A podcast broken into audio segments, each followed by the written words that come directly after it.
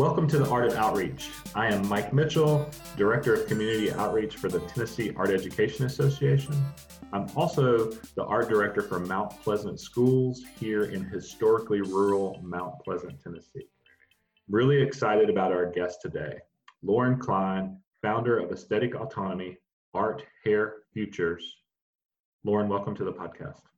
Hi, Mike. Thanks for having me. So I think it's uh, really interesting. You, I talked to someone yesterday and said, "Have you had any accidental Zoom calls?"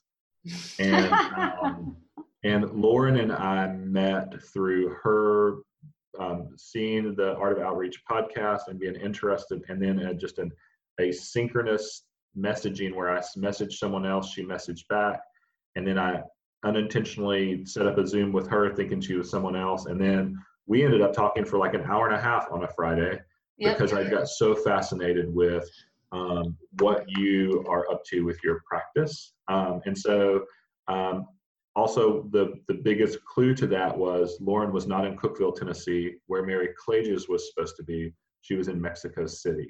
Mm-hmm. And that was my clue to realize that something had gone awry. And then we ended up figuring it out. And she was really gracious and said, Well, let's just talk. And so we started talking about hair and art and futures and all of these different things. And I just got really excited. And then she's agreed to be on the podcast um, to talk about her practice and the things that she does. And we will get into all of that. Um, but talk a little bit first, Lauren, about why be an educator? Why be an arts educator or a teacher when you could spend your time and talents in lots of other places in the world? Yeah. Um, well, I think that it's actually one of the most important things. Um, I'm sure a lot of your listeners feel the same way. But the idea of education to me doesn't necessarily mean even working in a school or working with students. To me, education is about um, bringing and exposing new ideas, new ways of thinking to everyone, and particularly maybe even people who are not seeking it out. Um, and and the reason for that is because you know we're all hopefully focused on evolving and that's really important to me is the idea of social wellness and and this kind of real history informed positive evolution which happens through education so um, you talked about in that your answer there, you said, you know, how do you reach people who are not seekers? Mm-hmm. And I, and I think that that's that's really something that educators have um, have always kind of wrestled with, right? Like, mm-hmm. and it's not, and and people who aren't seekers doesn't mean that they're not that they're necessarily opposed to knowledge. And then sometimes people who are not seekers are actually opposed to that. Absolutely. And so I think that that's really an interesting um, thing to um, really dive into for all of us who are educators is this um, you know i'm sure it's other places. Growing up in the south of the united states i always heard the term you know you're preaching to the choir you know and that is um, and the choir is great right? Like you want them you want to talk to them. Like here's people who are there they're all ears and they're ready to talk. In any any given classroom there's a choir. In any given social situation there's a choir.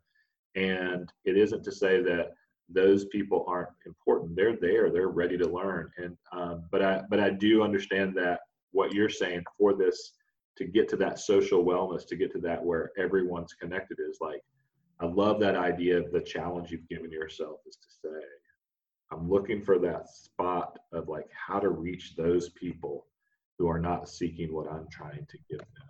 Not mm-hmm. imposing on them, not saying mm-hmm. you have to believe like I believe, but how do you connect to them and give them um, some of the same um, uh, tools and strategies and techniques that I think I understand kind of in our pre-interview and also just looking into what you're up, what you're uh, kind of into you want to give them those tools to investigate their own lives. Um, yeah. So, as someone who is uh, an educator, someone who in even the practices that some people would not necessarily think that you do that are necessarily um, like traditional teaching, there always seems to be kind of an underlying pedagogy of what you just talked about. It's like encouraging them. Why is it important then for you to have a practice of of doing that yourself? Mm-hmm. Right? Like why have a studio practice um, as opposed to just moving towards uh, well i'm going to i'm going to write educational blogs i'm going to write these things i'm going to do these things um, how is how, how is you having that kind of artistic or creative practice really important to you? Yeah. Well i think first i'll start by just explaining a little bit about what aesthetic autonomy is. So you can see aesthetic autonomy is like an umbrella under which there are several practices that i have. Um, and so art hair futures those really are the the channels that i'm using um, as for modes of education. Um, so one of my practices is that i have this aesthetic autonomy salon right? So this is incorporating all of those things art hair and futures and um, what happens in that salon space is you know this is kind of just diving right in like okay here here i am i'm i am an educator i am affiliated with a, a school i'm a coordinator of the art and design futures program at an online high school but that's kind of recent. Before that i've been developing this other practice and which is to kind of looking at the landscape um, and seeing what's what's going on out there, right? So I have a history as a hairstylist. I, before that, I was a sculptor and worked with audio, and I still am. Um, but taking the opportunity to work at the level that people are. So, for example, when I look at you know the market of salon, I see that pretty much every salon that I've encountered has the same aspects. There's they're selling you products they're you know you're sitting in someone's chair it's very often a disempowering experience. Um, you're speaking about things that you know may or may not be impactful to you but i will say this through my experience every person when i invite them to tell me something about their first memory of their hair it all starts with well when i was a little girl usually when i was a little girl this happened right? and that's i mentioned that to say that there is a long um, impact there's like a long history and story of impact around how we feel about ourselves based on the relationship we have with our hair and then you look out as i was saying looking out into the market and realizing like okay this is just the same stuff over and over and over. Even some salons are specialized in curls and some are this but it's usually the same language. It's about anti-frizz or you know covering your grays or these kinds of things. Well that all influences and upholds this actually several belief systems right?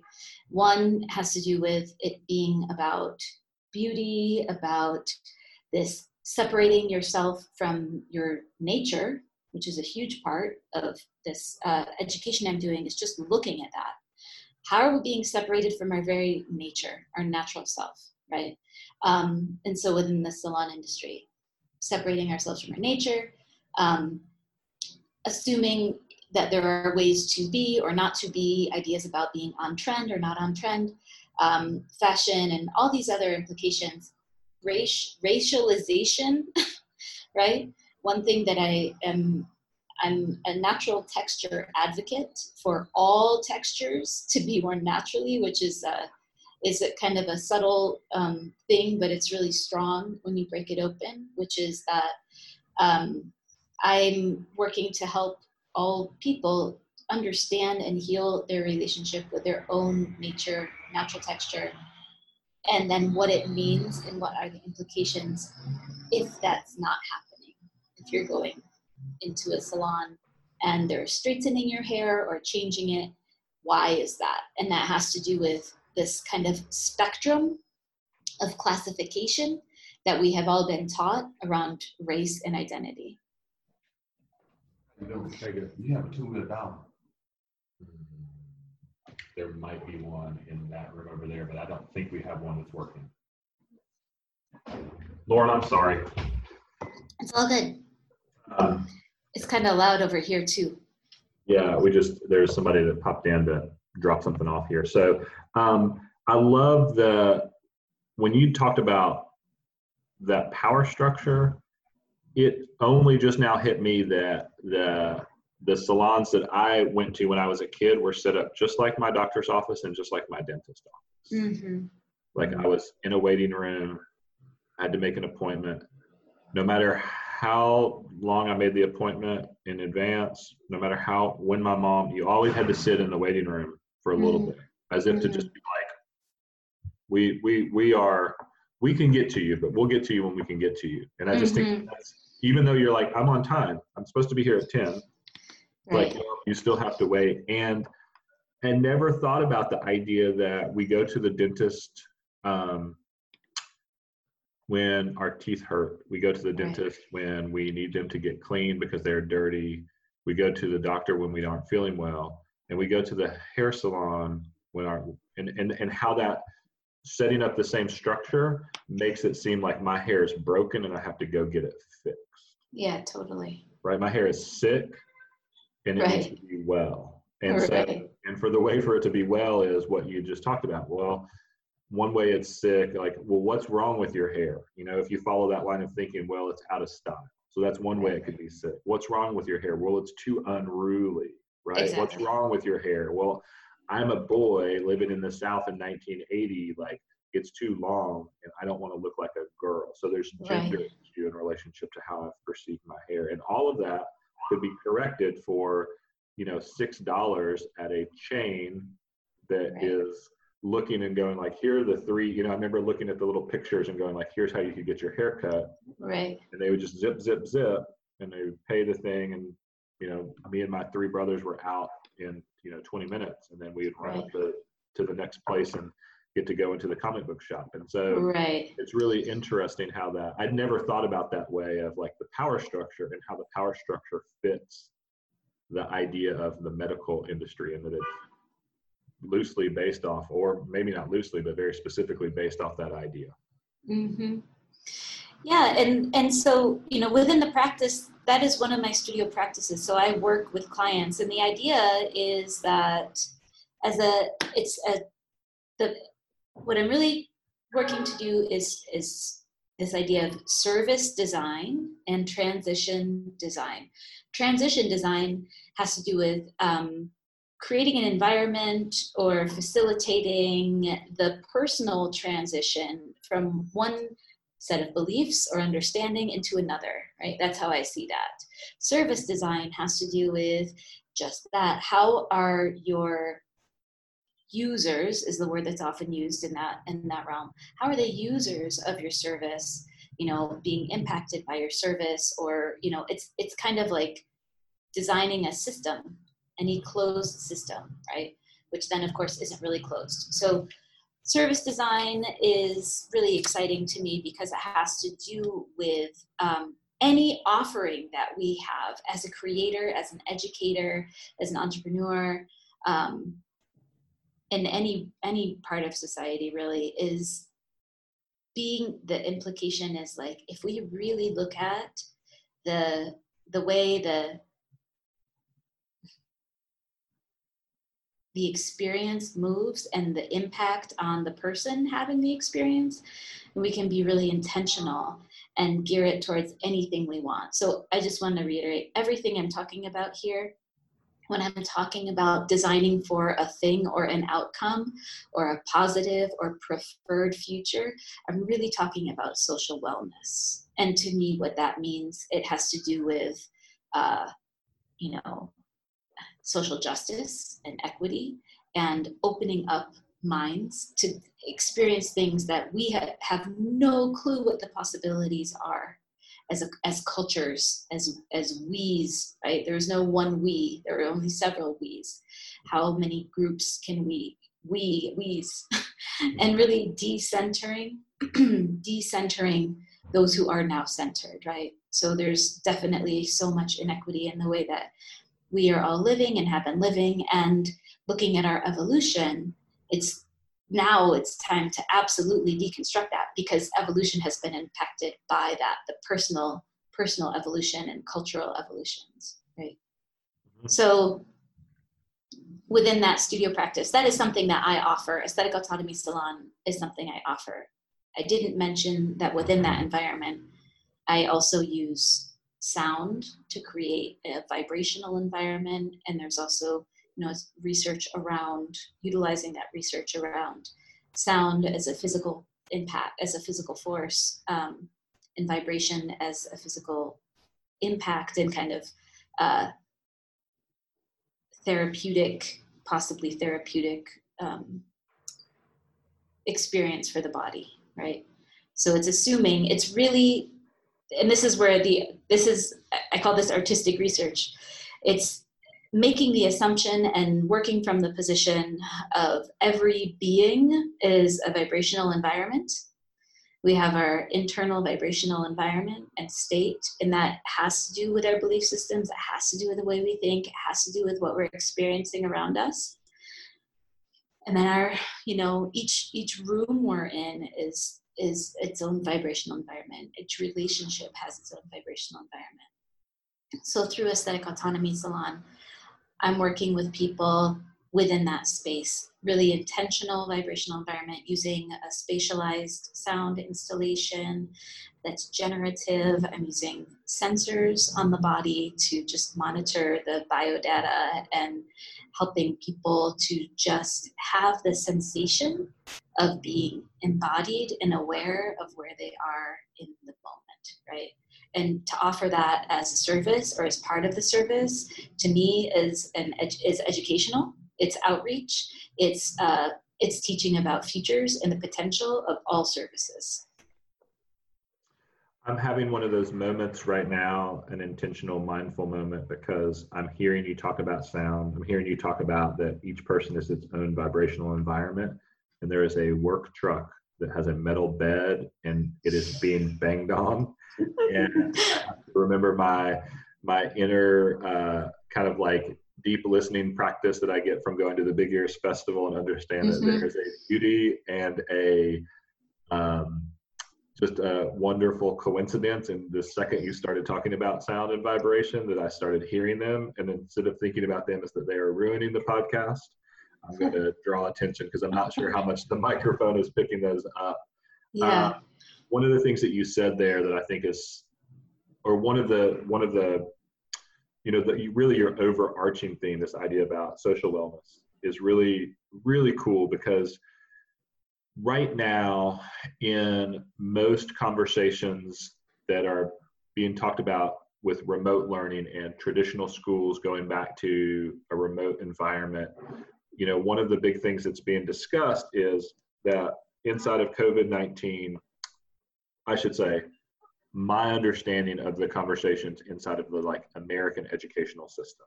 So I want to be real clear about that. I've been on a lot of calls and I'm part of a couple groups and um, people are thinking about it. And so the idea of like um, where we're going back to school in Nashville, where my son goes to school, and then here in Maury County, you know, one of the big things that people are talking about is, you know, that social emotional learning is going to need to be put at the forefront it is going to need to be like kids have experienced trauma due to COVID 19 because they ended their school year.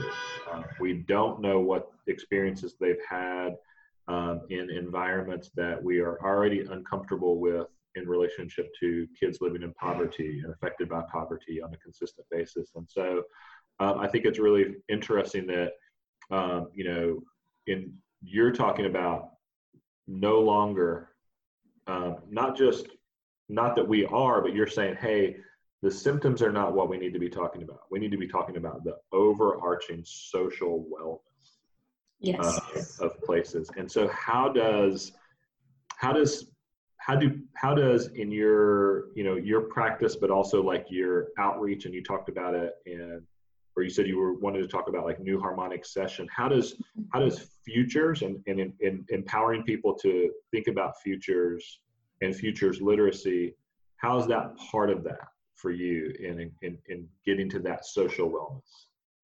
Yeah.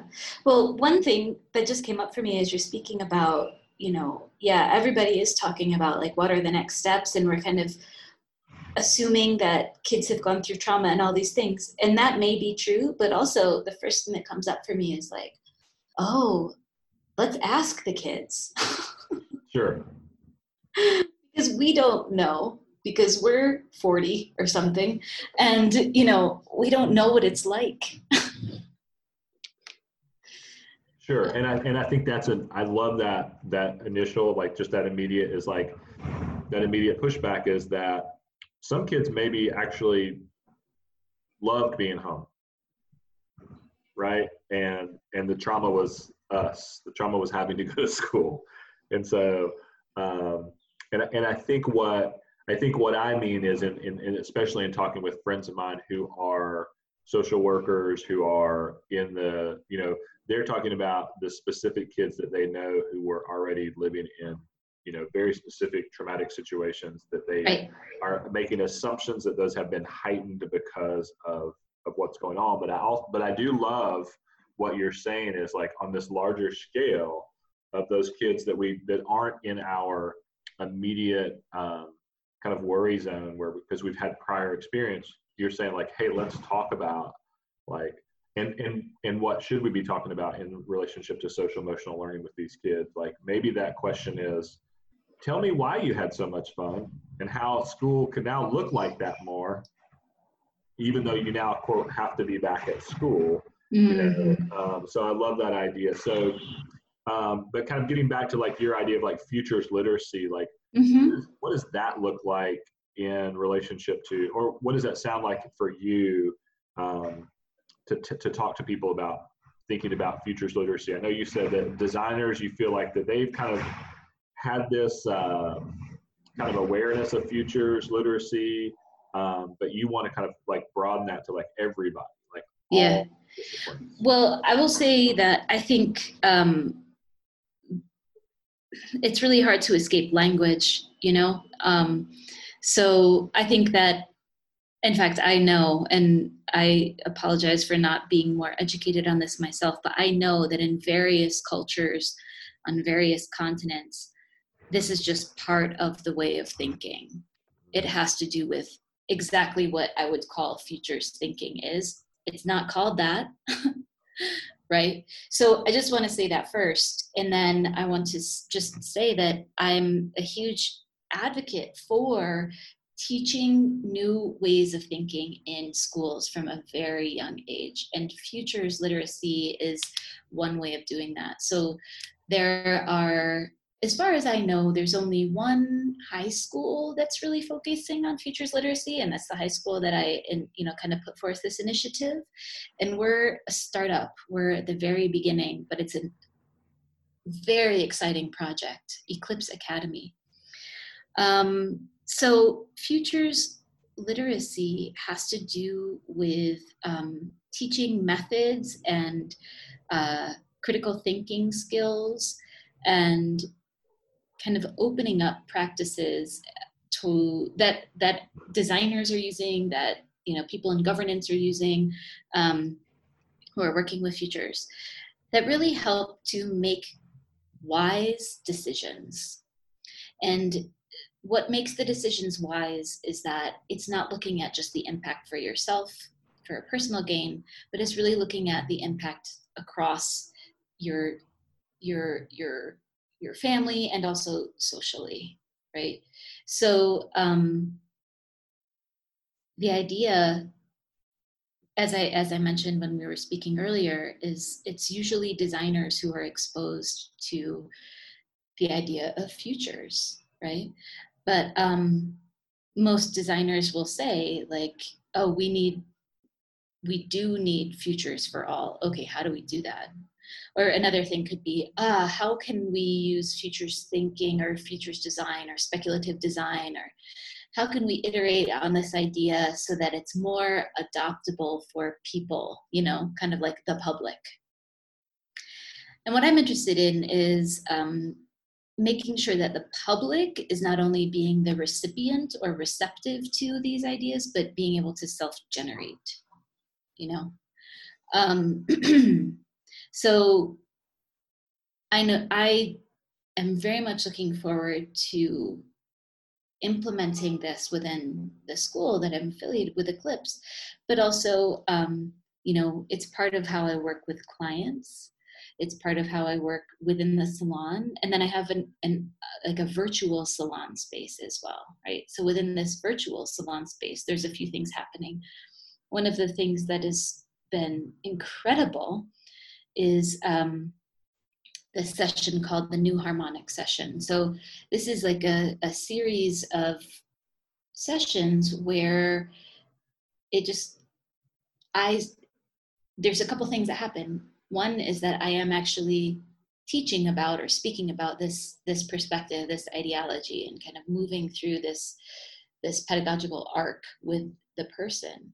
But in the guy in the framework of um, them speaking about their experience with their own hair, right? So the idea is to start to shift the mindset. Now, the way that I see the reason I see this is important is because it starts with the way you feel about your hair. We go back into history. We're talking about your mom, your relationship with your mother or father.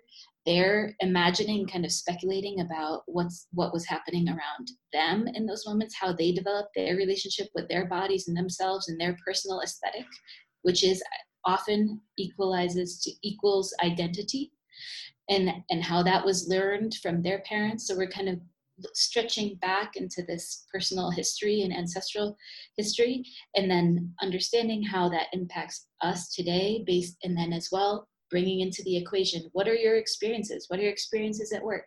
What are your experiences with your family? What are your experiences walking down the street with your own identity? How has your identity been formed? And that is unfolding through looking at language and, and working through that process. And then you know, as well, it's the idea of projecting into the future. So working with clients with children who are interested in supporting their children to have really healthy relationships with their own identity. See, the thing that I think is really important to say as well is that identity is often relational. So I think that people are like, well, I'm this, I'm not that. right?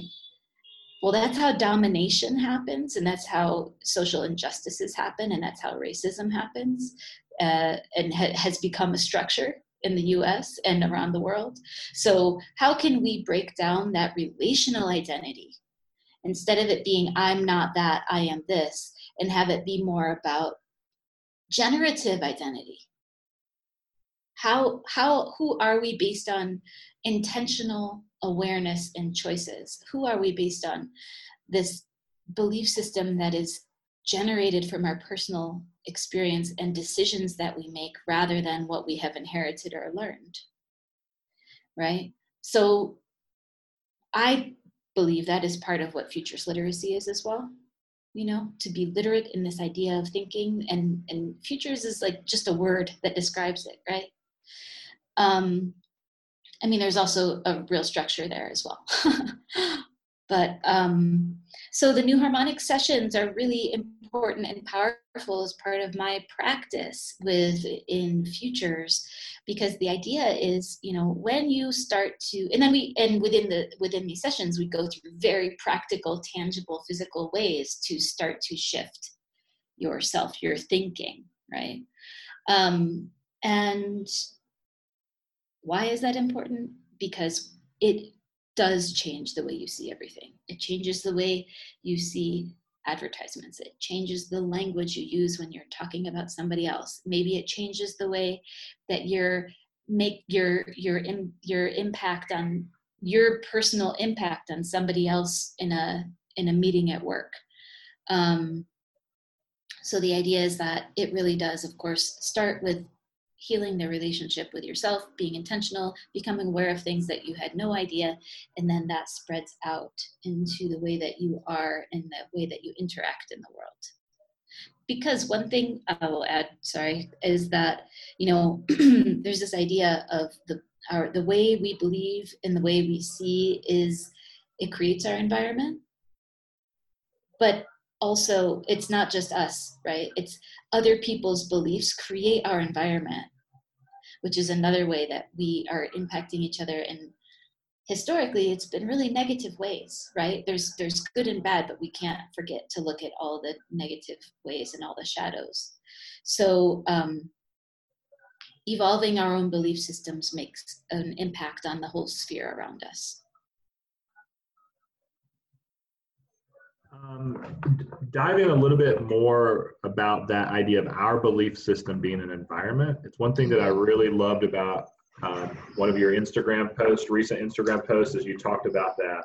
And it made me think about, in our conversation about how we do environmental impact studies, right? And if my own belief system is an environment, then it means that I can study that environment and then I can make decisions based off of that. So things that are Yeah. harmful that are happening, I can identify those and then remove those from it. And that might be my belief system is rubbing up against someone else's belief system and I'm letting that come towards me too much. Mhm. Uh, but it also could mean that my belief system that I have is rubbing off on my son in a way that's actually not healthy for him. And so I'm really excited Mhm. about this information and how I just think that that idea of talking about your belief system as an environment is a really cool concept. Can you kind of just dive into that just a little bit more? Like, is that your idea? Is that a, a big idea that exists in the world? Is that Yeah, I'll tell you how I came to that idea. I I follow an account on Instagram called Design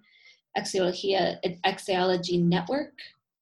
Um, and this person who I have never met, but um, put out a call for different different concepts. Um, and I said, "Hey, I'm I'm interested in participating." And so he sent a a structure that he would like to present any new ideas in, and there were three three prompts, or rather, four. It's you can take any of your ideas um, and then put them into the structure of a character, a system, or and a space, and then just write how this relates to design. So as I was thinking about all of this, um, when I I was you know first I thought with the word system, you know, and it took me a few iterations here. I think I have several pages of notes, several versions of this. Um, the first one was that the system was your belief system, and then I realized, oh no, actually, it just that's just what, how it came to me. I was like, no, that's actually the space, because the belief system creates your environment. It creates your space, right? So that that's how I started thinking about it in that way. And then as I think about it more and more, it's just makes so much sense, right? So it was a prompt for character, system, and space. And um, so I think that to me, I, I use that phrase a lot. I've been talking about it a lot for years, decades, what you know the way we think about things the way we believe and, and i think it probably started actually from reading emile durkheim and you know sociologist and his um, book the elementary forms of religious life which has to do with breaking down that like how our beliefs impact our our reality and create our reality right um, and that has stuck with me and been an incredibly influential thought and idea for me for my whole practice as an artist for the last 20 years. Um, so, I mean, it's very literal, you know. I think the the thing that I when I look at what's happening today in the states, and you look at how the whole the whole U.S. was founded um, by these people who arrived with certain ideas, you know, and that's just how people arrive with ideas and beliefs about who they are and what they have rights to, and that they claim it all because that's what they believe. and um, and it gets iterated again and again by our our systems of um, you know the way that we build businesses my dream is that um, you know in the future like the future of the corporation is that the corporation actually takes on responsibility as an educational system. Because they're the top corporations are the, the biggest educators on this planet. Even more than governments. We're being taught by corporations in every second of our lives. Everything we own everything we look at everything we hear you know. Um, so Dr. Adolph Brown III is a is a really interesting character. Um, not character, he's a human. He's an interesting um, like voice in my head. I, have gotten to see him speak a few times. Um, he's the youngest person in the U.S. to ever have gotten his doctorate. He got his doctorate when he was 24. Um, he is black. He grew up in uh, Chicago in a neighborhood that he identifies as being um, uh, really um, underserved in every possible way. And as a result, the the things that happened in that neighborhood were um, for him as a kid were really difficult. Um, and he got his doctorate when he was 24 and he's an educator and he has kids now as a as a as he's gotten older. And he, but he draws a lot upon um, things that his grandfather would say to him who um, you know did not have the same does not have the same academic background as him but he's like he, like he's the smartest dude i've ever met. He's probably the smartest guy i'll ever meet. And his grandfather just said look more is caught than taught right like mm-hmm. what you'd said about corporations like we are mm-hmm. learning from them all the time and it's very intentional right? Like they yeah, are absolutely. how to engage with them. Um, we were at uh, we were i was at a store with my mom and i said do you hear that? And it was the people who were checking people out and the, the beep was so loud. It was beep it was like really loud. And she goes what are you talking about? I said do you not hear that beeping and she was like, oh, oh, I do now. And she was like, why is that that way? And I was like, it's the sound of people spending money, right? Yeah. Like it is, you walk in and the point is like built in. you want to hear those beeps. Like I can make the beep happen. I'm supposed to make the beep happen. And so you, you know, it's just one of those really subtle messages. There's no reason that those things need to be turned up that loud. Exactly. Like the person who's utilizing it doesn't need it to be that loud to where I can hear it eight rows over, but it's turned up that loud so I can hear the sound of money being spent. It's so harmful. It's so harmful. And you know, phys- just, physically even harmful. Like as you say, the person within that close proximity doing that all day long does not need to be exposed. right. Right. Oh yeah. And and and just the the yeah that we're we're there for an hour, they're there for nine a mm-hmm. day. Yeah. Um, constantly hearing that. I used to work at a as a kid. I worked at a video arcade, and I still sing this one song from one of the video games that was the loudest one. Wow. And it and I would it would it would happen in my sleep. It was mind numbing, like how yeah. that game. It just was like stop it, and I could still hear if I hear that it's little. There. If I hear what the right note, I can go back to this this game. And so I just think that's how it's interesting how I think I hear what you're saying is like part of that reimagining our future is is investigating everything around us, right? Like you said that futures and futures literacy starts with histories, but specifically like stories. Mm-hmm. You know, mm-hmm. this idea. And I think that sometimes I know not sometimes. I know that all the time stories get thought about differently than history, right? And so my granny who, you know, lived in very rural Tennessee, her stories about Sputnik and as when she was a little girl and how she was terrified of Sputnik, like that's not considered history. Mm-hmm right because history is has to fit into these ideas of like how his, how histories are written which is in this academic way and i'm really fascinated with and so thankful for things like storycorps and places that are starting to say actually stories are the history, right? Like the the histories are under like under suspicion as well, right? So why can I not understand my grandmother's great grandmother's stories as my history too? Yeah, don't trust history. I mean, here's another aspect is that you know what are data points? What are what are the impact uh, data and case studies that corporations it's they're looking at their users and they're asking them they're for a story mm-hmm. you know yeah. this is this is another aspect where it's like we need to close the gap between our whole natural self as an embodied being which has never been the goal. Okay.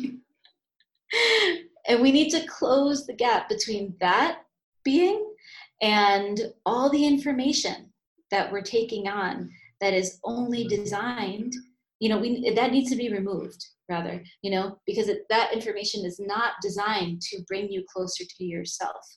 And i'm fascinated what would happen if we were all the goal was to become closer to our natural selves, our natural beings, to get in touch, to not deny our emotions, to not be scared of emotion, to not think that we have to live up to an expectation of positivity and shininess and being great. I'm good all the time, right? Mm-hmm. Like those don't make you a good person.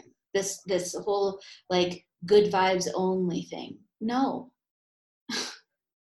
you know that's a huge denial. And I think part of education and outreach is just simply having the space to exist in our natural state, right?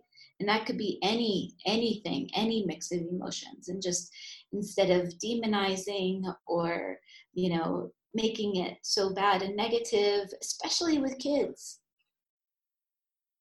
you know that that's a huge re-education. That's a huge unlearn. You know as as we were saying a few minutes ago like oh what would it be like to just ask the kids? Like what's this been like for you what do you think a pandemic is? What do you think quarantine is? Can you tell me like i'm not really clear actually either or whatever you know just opening up the the channel for like a natural true expression without it having to be something that's um, setting a student or setting a person up to tell a story that's an expect that is meant to meet an expect an an, an expectation. Hmm. An right. embodied expectation right i need it to match what my what my guess is about what their experience was like right yeah exactly or they feel that like oh, mm-hmm. oh i'm supposed to say this right and kids you know we all actually so much want to please how it's like the hardest thing to do to be that like that the person who is willing to say things that aren't that are going to might make you ostracized that mm-hmm. are going to make people uncomfortable that are in, like impactful in certain ways that and i think that's actually part of well this is a, a, controversial thing to say, but I think that's part of what it is to build preferred futures. So I'll explain why I'm using that specific language. Um, there's, there's, let me open this really quickly. Um, within that, within the um, community of futures or the, the study of futures, there's this particular diagram called the, I think it's the George Voros Futures Cone, but I just want to make sure I'm saying it exactly right. So I'm looking for it. Um, and yes, oh, sorry, Joseph Voros Cone. And I can show you, I know your listeners can't see it, but um, yeah, you can take a screenshot and I can send this to you. But the idea is it's just to help people visualize and break down this idea of futures. And so the reason that it's plural is because there are several different aspects of the of the potentials of the future. And like the largest ring if you're looking out i've heard it described like if you're in a completely dark room of course the room is part of it but then you turn on a flashlight and there's this kind of cone of light right? And there's the ring that is the largest that kind of dissipates out into the blackness and that's the possibilities. Those are the possible futures. It's like kind of encompassing everything and then as you go in towards the center you have like more and so you're starting by the way you with a flashlight you're starting from the present moment exactly where you are in the moment. And there's the the narrowest part of the cone and the light. And you can also assume and know behind you is all of history and every perspective right of experience and so there's you know again facing forward looking at that the into the darkness turning on a light and what you can see is like the realm of possibility. We we actually can't see what we can't imagine is possible but we can understand certain aspects of possibility. So there's the largest cone of the possible futures. And then when you narrow in a little bit and you're a little more focused um, based on your standing where your perspective is there's the plausible futures this is kind of likely out of all the possibilities and then, even more narrowed in, there's the probable futures. And the probable futures can be looked at also as this is what will happen if I don't, I don't make any changes. Let's say you could, I've never read this before. I don't know if somebody else has said this, but it could even be passive, right? If I stay passive or if I'm not actively moving in a way to create with intention, then there's the probability that this is what will come.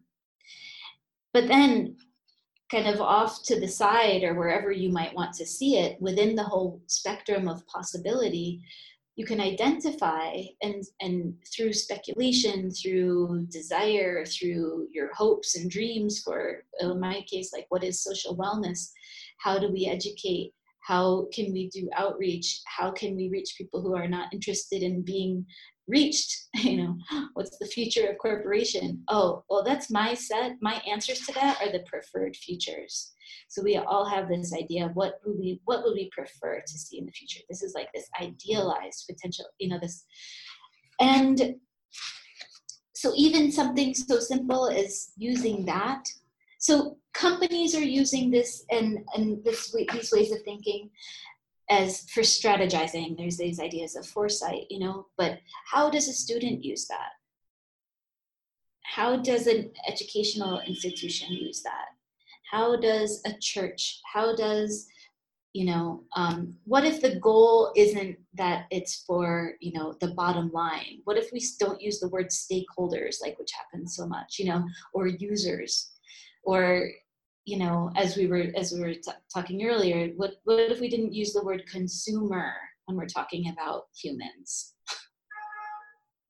Yeah, it's like so to me that it all of those the the biggest strategy that I've just in hearing you and learning from you in our conversation so far is one of the immediate strategies that's going to be helpful in in that kid not being like when we're talking about an individual is not you know being passive is this is the idea that you talked about earlier which is like generative identity right like yes. allowing them to say oh i can be i can be whoever i want to be and and that person that i want to be might not exist yet until i become that person yeah. as opposed to I can be Mike as a postman. I can be Mike as an architect. I can be Mike as a doctor. I can be Mike as an entrepreneur. Like we still like even when we tell kids that you can be anything you want to be, it's still inside of a preferred future. We still have a preferred future that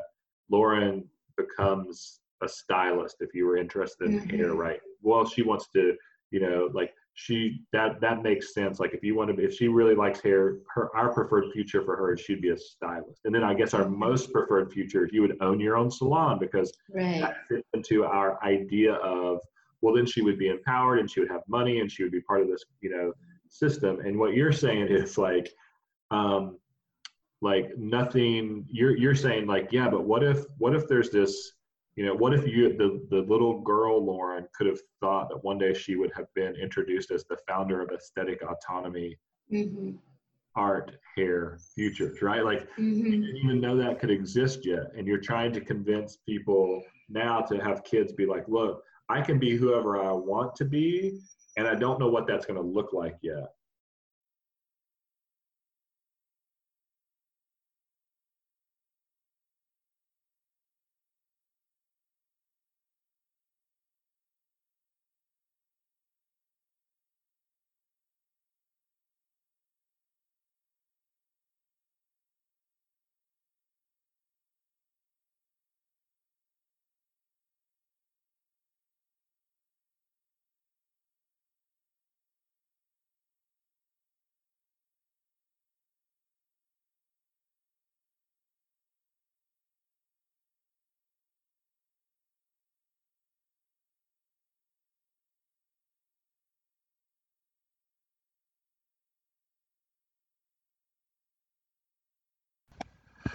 Okay, so future Mike needs to jump in here for a second. That was recorded in late July. It is now early October. I've been working on getting this podcast edited, and Lauren had reached out to me not too long afterwards and wanted to make a correction. And I think it's so cool how important she understands that language is and wanted to make this correction. And she says to me in an email, Mike, Thanks for the talk on Friday. It was super fun. Appreciate the opportunity. One thing I wanted to mention and have been thinking about since the recording is since talking about preferable futures, I should have corrected you and further explain the difference between preferred and probable futures. Having just introduced you to the chart and language, it was totally my bad.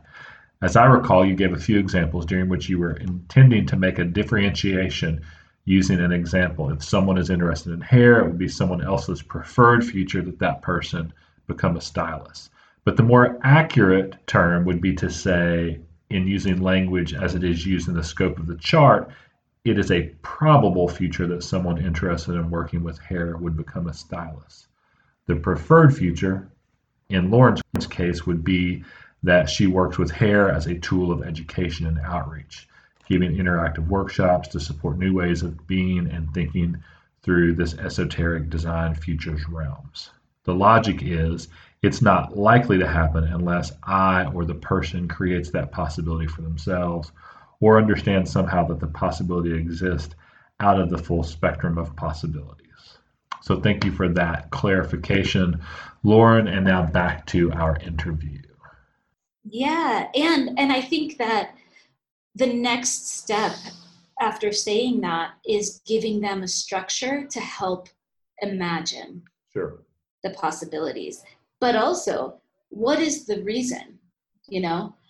Because we have to acknowledge if you're saying that to a child what are their influences at that point? It's like oh i want to be an astronaut or i want to be a doctor i want to be a lawyer. It's like okay or whatever. I mean the way i'm speaking right now it sounds like i have very limited imagination. But you know i'm just trying to make the point that there is no real our children are our our our babies our children are indoctrinated by these societal norms from a very from you know 6 months old. Mhm. so there's already this embodied embedded expectation or this kind of feeling or need to meet an expectation of accomplishment of whatever. And and so then there's the and then what happens is then there's a separation if you express like oh i actually want to be well an artist or a, a choreographer. And then people are like you know we all we all know that story and that's an old story. We don't have to tell that story anymore where kids are told like you won't make no we don't even Right. have to finish the sentence right? But how do we give the structure? And i think as educators that's a really important um, question is like you can say that you can be anything you want to be. Well now we have to help to to open up or facilitate or support the um, enormous wide spectrum of possibilities Mhm. And how do we do that? Well, we help them identify what are all the possibilities, what are the likely things, you know, and then and then narrowing into their personal their preferred futures. And I would say that it is our responsibility to understand the impact. Of course, not just for the individual, but really we have to look at and consider the the the social impact and social wellness as well, right? Because with everything that we do as parents, as educators, as humans existing on the planet, it has to be pointed towards that new future, that preferred future, which erases all that structure and of domination and that exists, you know?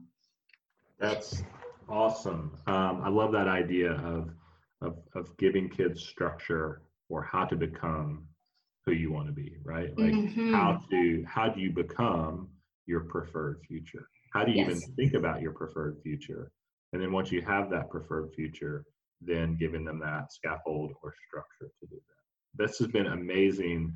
Um, in, in in thinking about this, I think that you know, for those of uh, people who want to dive into more of this kind of thought, how can they find out more about what you are up to on either social media or the internet? Yeah. Well, I'd say the best social media platform would be on Instagram, and my account is at Lauren C. Klein. And then on my website, which there's a link to from my Instagram, but also you can reach it at laurenklein.co. And I think the same, well, I know it could also, you can also reach it from www.aestheticautonomy.com. Okay, and I'll put those in the show notes. Um, before we go, um, I want to talk to you a little bit about what you are grateful for right now in your life. Yeah. Um, and I really feel like all of these ideas that you've been talking about, I would love for us to be able to do a part two because this has Mhm. generated new ideas for me, questions that I have. Um, but um, what are the things that you are grateful for? And we'll start with a thing, and then we'll go to a person and then a place.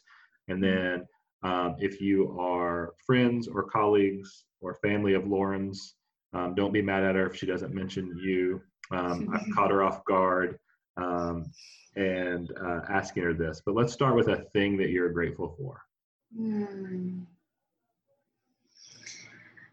Um, okay, well, I'm going to go into very literal with this one because it feels kind of hard. But I would say that um, that I live in the very center of like gen, the center of Centro Histórico in Mexico City, the center of Mexico City, and it is so chaotic.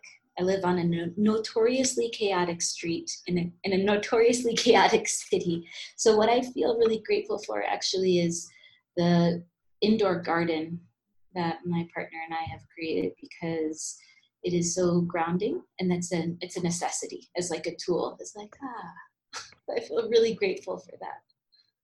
Awesome. I would love to see that garden. I bet it's really Yeah. cool. Um, what is a who is a person that you're grateful for?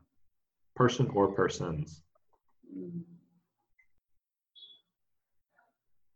Gosh, even though you, this is so quite difficult. well, I think it. I think that you know I'm really just thinking about my whole journey and how I ended up where I am, and and so I think that the person who supports me the most in my um, in my in my research and kind of create gives me the space to be and think and and do everything I need to do to be living in this world that I'm creating is my partner. Yeah. And um, how about a place that you are grateful for? Yeah.